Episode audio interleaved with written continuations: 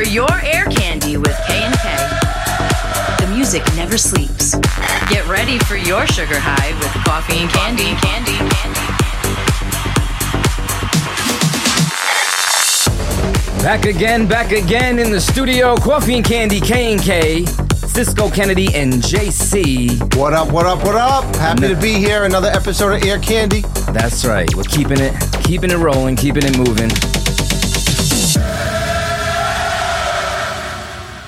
Believe this is episode 11. If I am keeping track of things, this is called the live show. In the past week or so, we've had a lot of live show experiences as we were both a fan at a live show and then also being performers at a live show.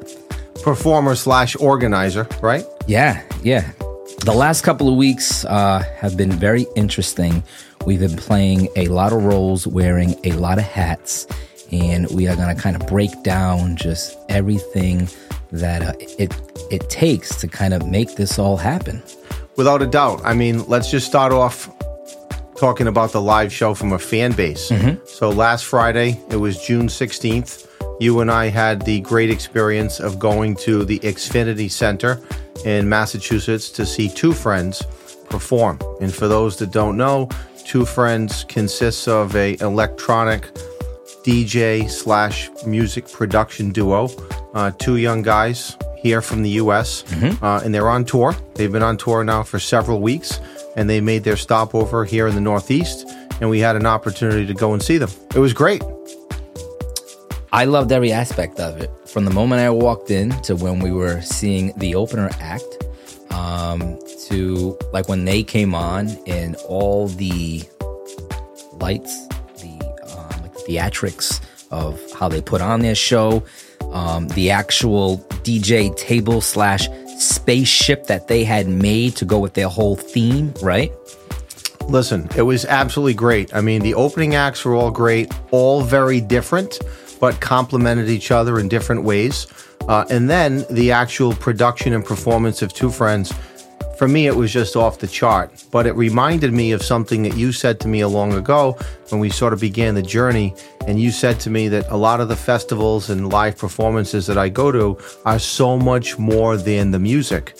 And of course, I I knew what you were talking about because all of the DJs and performers have uh, visuals, pyrotechnics, flames, fireworks, um, CO2 cans, uh, and then you know video feeds and graphics, and it all comes together. And oftentimes, it's very well synchronized.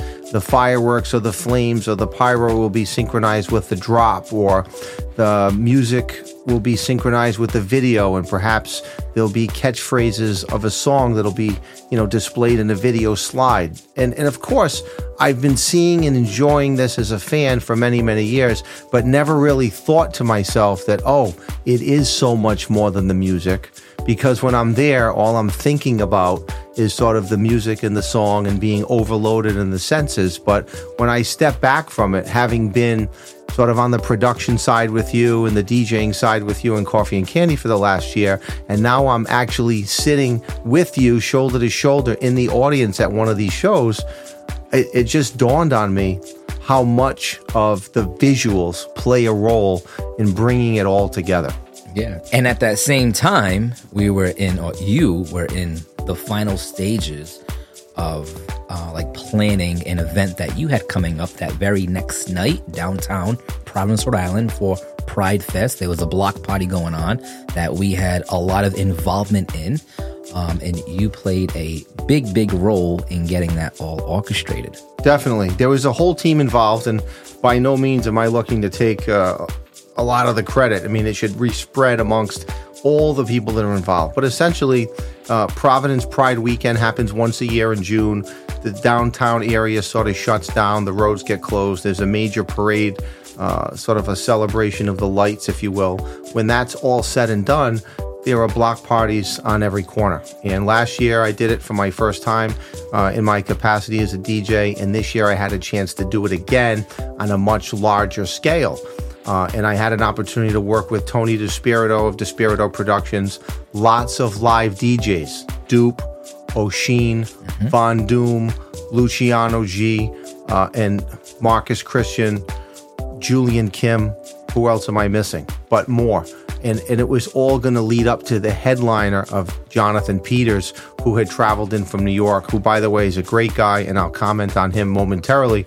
But a lot went into this the staging, the lights, the LED walls, the visual effects like the CO2 cans, um, the placement of the staging, the side of the staging, the size of the staging, I should say, the platforms for the dancers, and then figuring out how to build the DJ schedule. And fortunately, I had the benefit of working with a lot of professional, easygoing guys that only care about the music.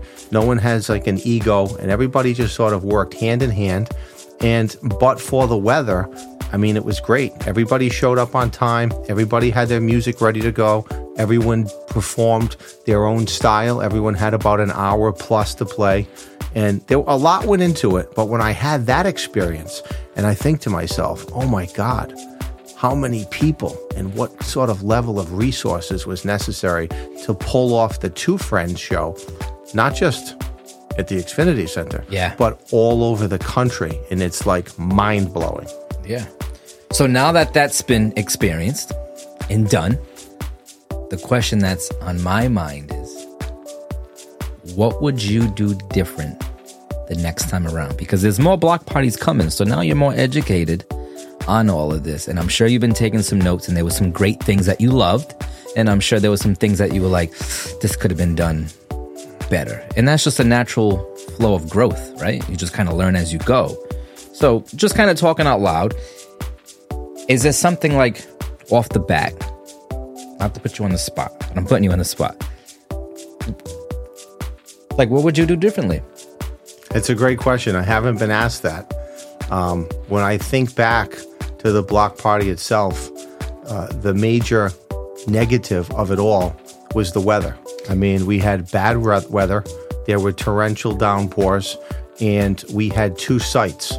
We had the Mathewson Street site, where you know that runs along the restaurant, the George, located at 121 Washington Street. Yeah. And then we had a parking lot behind the Frisky Fries Blake's Tavern location, also on Washington Street. And we had only had adequate covering for the Mathewson Street side, which is the street itself. Um, but we didn't have covering for the parking lot, and the downpours and the weather, they just ruined the experience. The crowd just wasn't coming out, or at least they weren't coming out to that particular location. So I think the weather was something that we could only plan so much for in advance without breaking the bank and paying for all these tents. And there are very expensive event insurance policies that you can purchase. Uh, and but but those things can you know really skew the projected profit margin of an event like that. Sure. So that that's definitely one of the things that comes to mind that uh, I wish we could have done differently. In other words, have an adequate planning or plan B in place um, for, for weather because the block party is part of the Pride weekend and it's a rain or shine event. There was no rain date, so Yeah. you either had to roll with it or you didn't. Well, speaking of planning, how many weeks or months in advance did this planning start? What about that? You know what? Actually, that's great. So the planning for the two separate sites probably began, you know, maybe six weeks out prior to the event itself. And uh, the Mario Puro, uh, a former manager of the George and a good friend of ours, he was sort of like the lead organizer of all of the outdoor block party celebrations. You know, logistics from uh, alcohol to bars to staffing, security, licensing, uh, permitting, you name it. Mario was really like the go to point man for this. And that was one of Mario's criticisms that in the future, this is a great event. We made the absolute most of it. It was successful overall. But next year, we want to be bigger and better. And to do that, he projected that we start the planning six months out rather than six weeks out. And he makes great points about that. Yeah. I would suggest now, unfortunately, I wasn't there, so it's not like I can put like a lot of my two cents in. But if there's like one thing I think could help next time is to have one stage instead of two stages. Some people might disagree, uh, but I, I think if everything is focused on one site and then all the preparations for the weather and all those other things Um, I, I think that could have made it a little more successful if there was just one site for everyone instead of having two, like two separate sites that were kind of bounced. Go here, go there, go here, go there. Well, no, here's my response to that. Okay. Um, I think there are pros and cons to both. So there are certain venues in downtown Providence, and I won't name them, that put on very large scale, spectacular productions.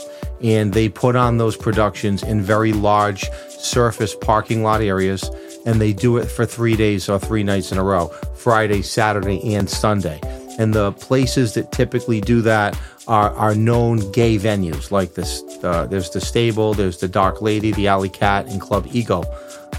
You know, I was affiliated with the restaurant The George. It's not a known gay venue, but of course we're very gay friendly. Uh, our operating manager and partner, uh, partner Alex Tomaso is gay, and and of course he's well known within the gay community. But given that we are a restaurant and not a night spot, uh, Alex and the team at the George made the determination that we weren't going to rock the block party three nights in a row. It was just going to be one night.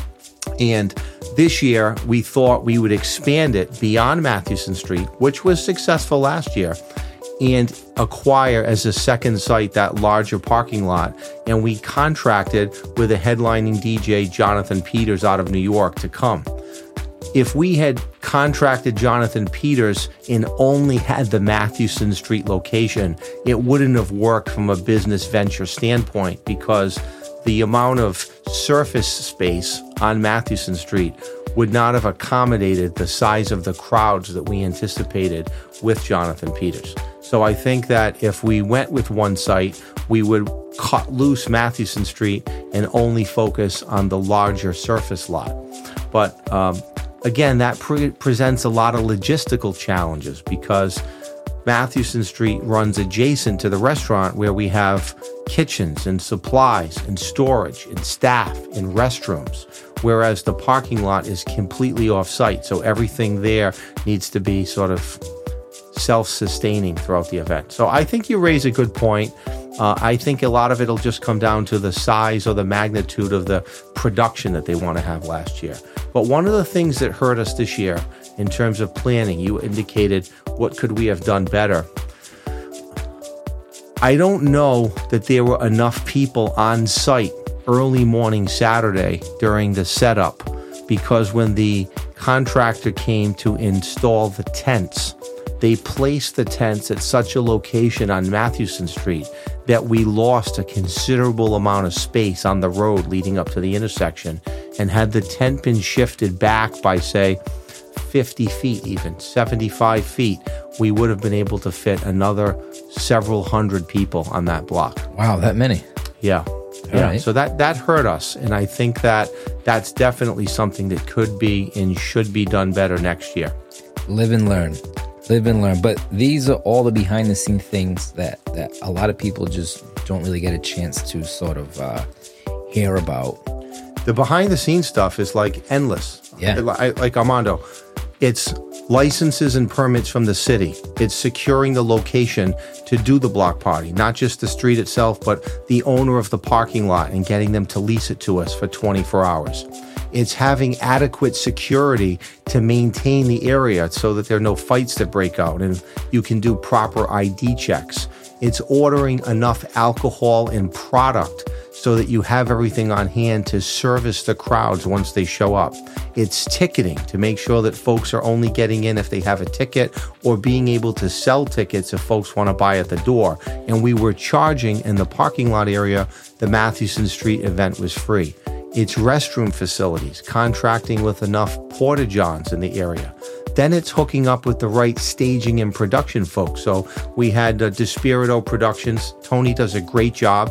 He brought in staging, LED walls. Uh, he brought in brought in trusses, lights, and just exceptional sound. Uh, and then he found another company, uh, the name escapes me, to set up the second offsite stage. Then there was a power issue. So we had to rent adequate generators. I know that the generators that were dropped off that morning were not adequate. They didn't have the right connections or there was a short in them. So Tony was trying to chase down that company as the afternoon came upon us to get replacements. That was an issue. There were the ice trucks that we needed to contract with, the food trucks that we needed to contract with. And, and this is all part of the production. Then there was lining up the DJ schedule, the flyer, the marketing, the promotion. It was social media, it was online, it was radio. This was a big, big, big undertaking, and I learned a lot from it. Yeah. From an organizer standpoint. And then we haven't even talked about it yet. I learned a lot from the DJ perspective because you and I spent so much time here in the studio prepping the set, which to me is just the most important thing. Yeah. So let's talk a little bit about that.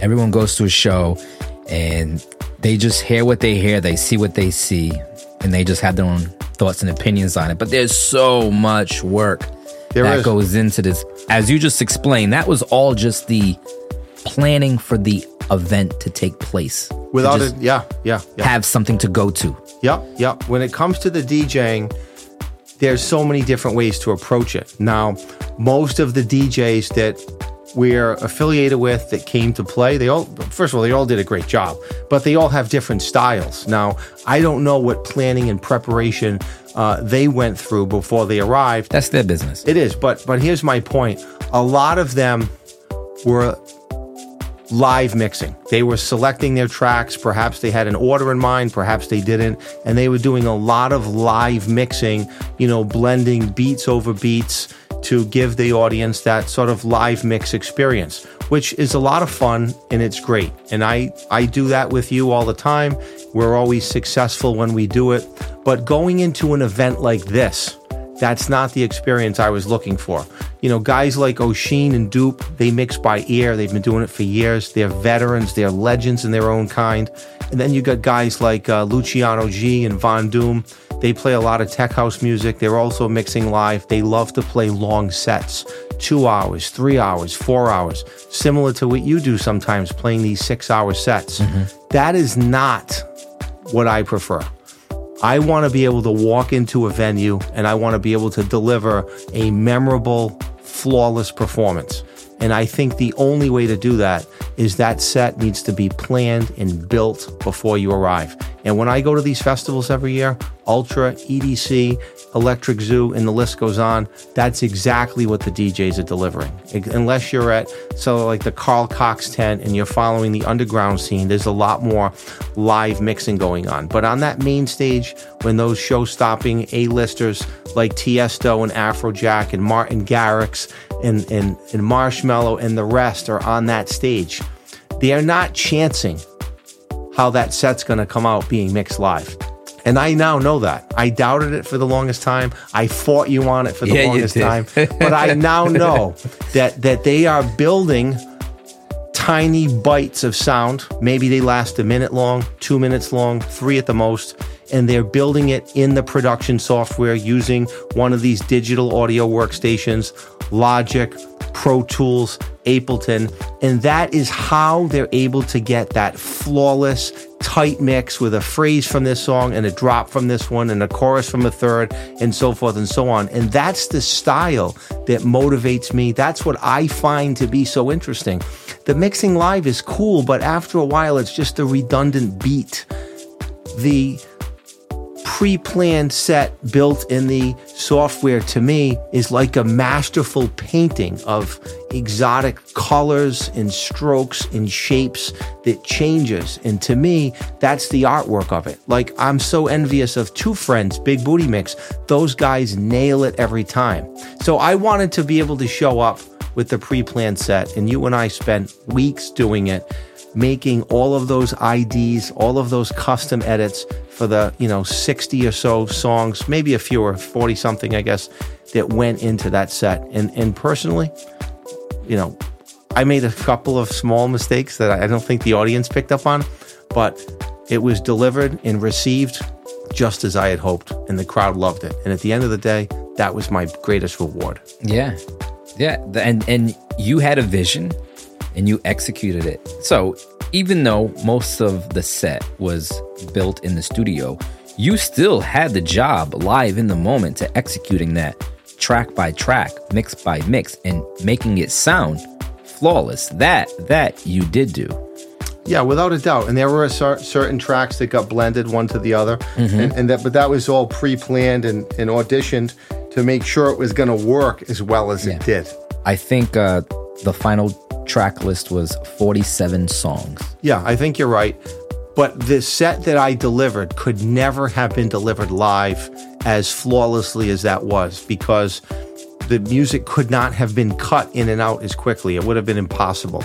And that's the beauty of being able to operate the software, which is why my personal focus for my personal growth is going to go away from the live mixing and the blending and focusing on the CDJs, which I feel like I know more about now than I ever did, and just focus on the software. Because to me, that's the future of this industry. Yeah. The modern DJ is also a producer. without a doubt. And the folks that fail to embrace that sooner or later are going to become um, outdated for this industry and Yeah. they're no longer going to be relevant. Yeah. Yeah. Now, take me through the process of how you got started to come up with those 47 songs that ended up being like the set. How did you start? Listen to me. It was all natural. There was no deep thinking about it. It's as simple as this. I have been a fan of electronic festival style music and sets for as long as I can remember. And about 10 years ago, I started to go to Ultra. And not only do I go there live, but I listen to those sets over and over again, and I have throughout the years. And my mind just gravitates to what works. It's like it's like you in the studio. Um, you know what sounds are going to work when you're putting together a new production. You know what songs uh, are going to be a big hit, so you'll focus on what's to remix. And when you bring something to me, I know instantly if it's a hit or not. And how many times am I telling you, no, that's not going to work? And I'm sometimes I'm afraid to hurt your feelings, but it's important to be honest. Yeah. And you know, like when we did the castles in the sky flip Yeah. tell me why. And you came up with one version, I came up with the other, and I said, no, this is not going to Yeah. work. And even you are playing the JC version. I don't know. I just have an ear for it. So I went through my folder. One of my folders is called Big Room, and I went through all the songs, the ones I knew that would work. You know, I started out with nearly a hundred. Yeah, there was a hundred in that first link Yep. that you sent me from Dropbox. That's right. And then I was like, all right, we need to narrow this down Yeah. because there's no way we're fitting all 160 minutes. But we could have. We would just have to work a lot harder Yeah, at it. yeah, yeah. Yep. But but that's it. I just went through the big room set list and I said, you know what? Boom, boom, boom, boom, boom. And, and listen, it took me 30 minutes to put together that list.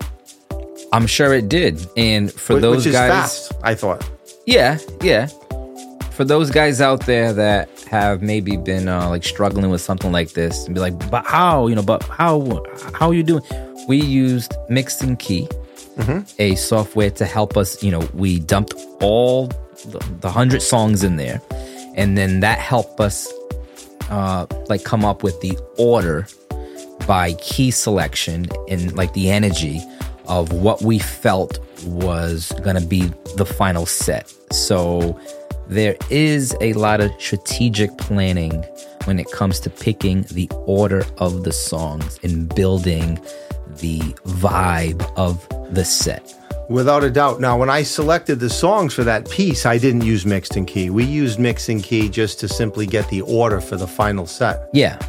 Um, But it's interesting that you brought up this concept of mix and key because as I was having conversation with Von Doom and Luciano G, and there might have been someone else there uh, in the bar while the show was going on, they were just speaking with me about their DJ style. And, you know, neither of them, if I recall correctly, put a whole lot of emphasis on the song's key when they're mixing. Uh, they like to listen to the song and see if the tempo and the sound of the song is going to work, and perhaps their natural ability gravitates towards keys that work together. I'm not so sure. We didn't talk about that, but they're not intently focused on mixing and key. And when I got involved in this world, and I started studying and taking classes with you and watching videos online and listening to other big time producers. And I remember Zedd talking about how he always mixes in key. Yeah. I said to myself, well, if Zedd mixes in key, then JC's got to mix in key too. and I started little by little poking you when we would be at these gigs saying, oh, Mondo, why are you picking that song? It's not in key. It doesn't match. Look at the Camelot key. What are you doing? What are you doing? But a year later, you now see the value in it. And this is what's great about us. I learned so much from you, but from time to time, I think you take a few lessons from me too. I do. I do. I can admit that. There is a lot in the past two years um, that I have adapted to, and it's made me 10 times better at all of my skills. All Thank of my skills. Thank you. Thank you. Thank Yeah. you for all that uh, I've learned from you. This has Yeah. been a great journey and a great experience. That's the beauty of partnership. And when you trust your partner, you know that they only have your best interest at heart and you guys want to grow together. That, that's the whole point of this is it's nice to be in the studio and make records for us to hear and like amuse ourselves. But at the end of the day, we do have a goal and we want this stuff to get out there to the masses, right? I couldn't agree more. And speaking of the masses and getting out our songs and our sounds, perhaps on the next podcast, we can talk about what we've learned about visuals and how important it is to put those together for the masses as just another way of communicating to others what coffee and candy has to offer. Because one one piece that I didn't mention as part of the organization and execution of the block party is that we contracted with photographers and videographers, a team of folks who came in with various style cameras and drones and were able to capture so much wonderful footage of the lights and the effects and the music and the DJs and most importantly the crowds and those uh, those uh, individuals Yep. put that all together for us are now working on visual clips for coffee and candy which little by little we're going to start to release and share with others and i am so excited Yeah, for that that will add to our content for all of our social media, right? And that's a whole nother aspect of being a DJ is you got songs, but then now how do you advertise what you do, right? And content, content, content, content. If if you don't know about content creating now, you obviously live under a rock. Uh, just like this podcast. This podcast is content creation for our brand. And that's why we continue to do it. We know a lot of people look forward to each episode. Um, I have a list of people that have been uh, like trying to get on for a feature. They're like, hey, man, I heard a couple episodes, you know, it's so and so and so and so. I would love to get on and, and kind of, you know, like talk about my experience, my aspects of like what I've been through in the last 20, 30 years of DJing. I said, hey, great. We want that, you know, we want that engagement. So we look forward to uh, a lot more features in the studio with all sorts of DJs um, telling their side of the story of what they experience as a DJ as well. I couldn't agree more. I couldn't agree more. So, anyone out there that wants to be part of our podcast and come on as a guest, we'd be glad to have them. Yeah, we all learn from each other. But as we wrap up this episode of the live show, we're going to kick this off with a mix, as we always do. I think for this episode, we should play our set from the Pride Block Party, Let's do it. Intro included. intro included. By All the way, fabulous intro you put together. I love it. We're going to use that time and time again. Let's share it with our audience. All right, this is Coffee and Candy, Air Candy Podcast, episode 11, the live show. Let's do it. Get ready for your sugar high. It's coffee and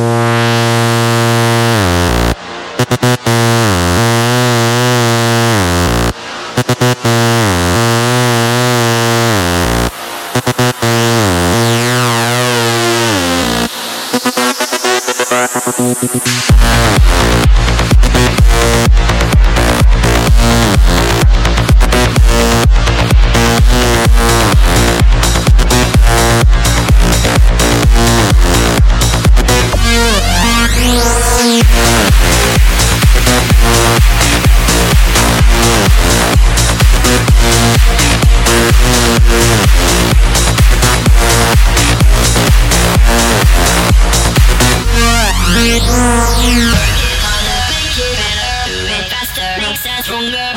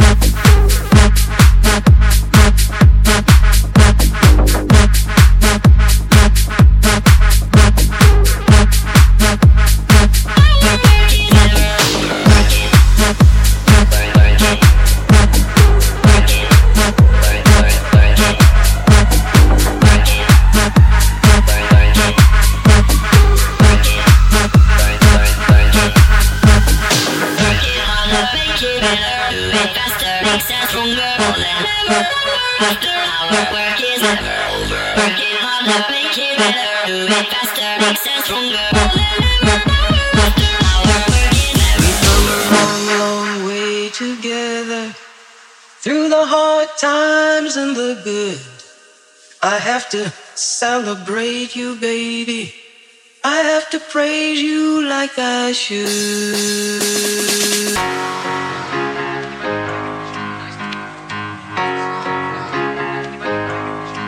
We've come a long, long way together through the hard times and the good. I have to celebrate you, baby. I have to praise you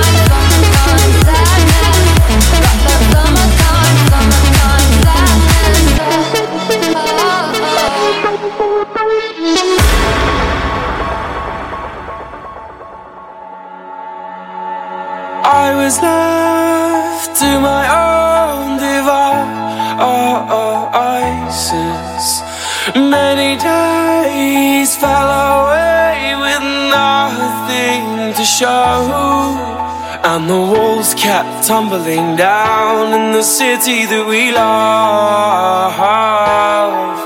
Great clouds roll over the hills, bringing darkness from above.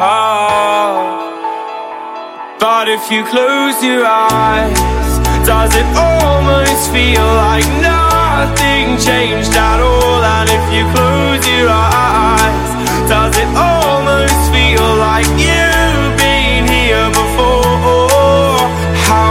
gonna be an optimist about this? How am I gonna be an optimist about this?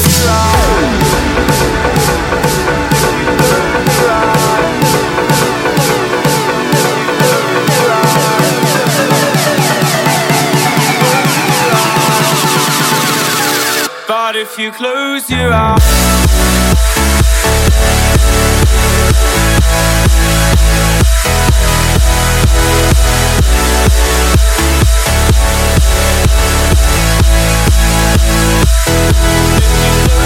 Well,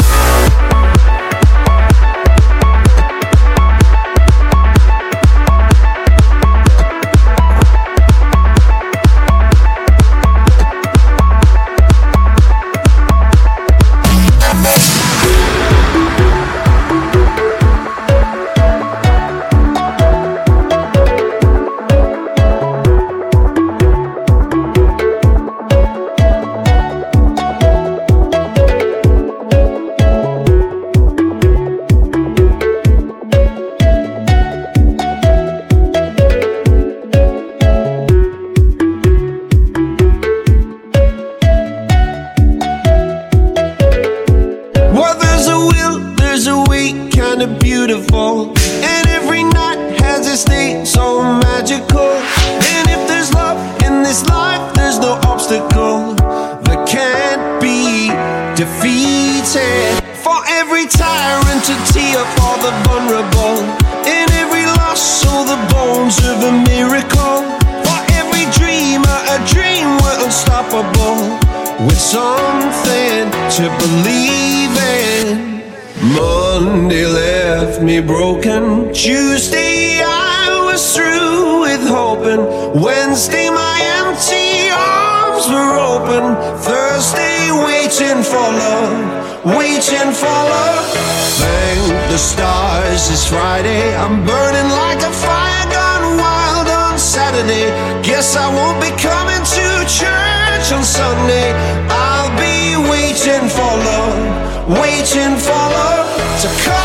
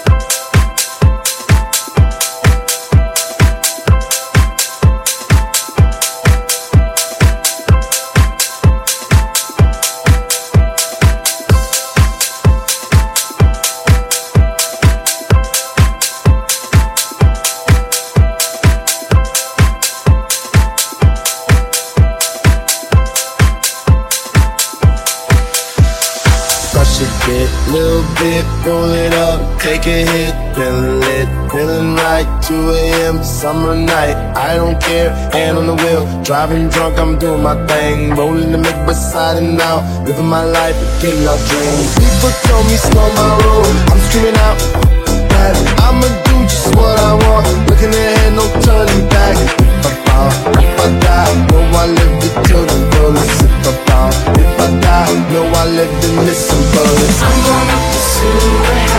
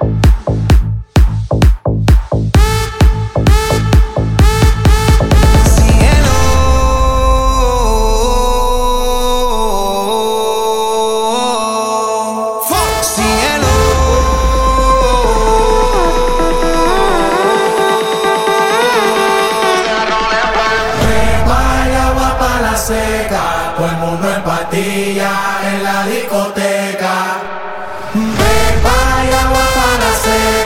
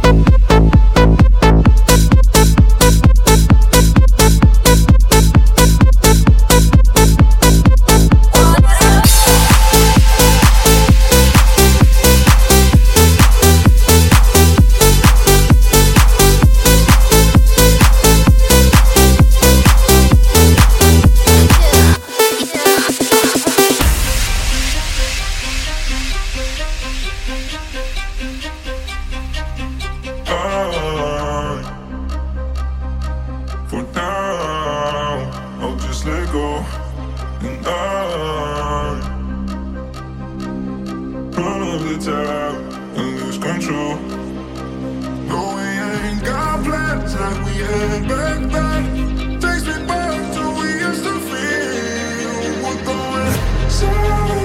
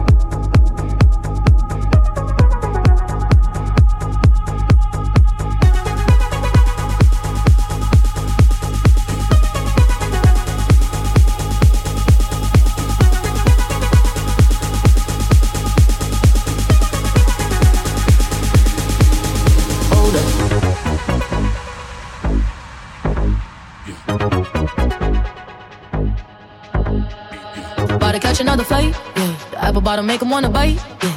I just wanna have a good night. I just wanna have a good night.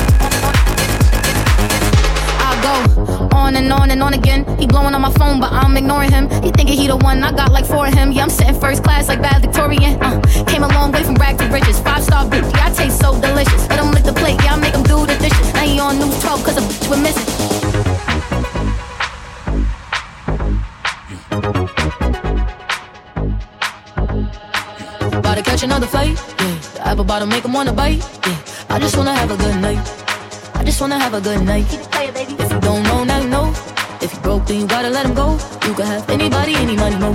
Cause when you a boss, you could do what you want. Keep playing, baby.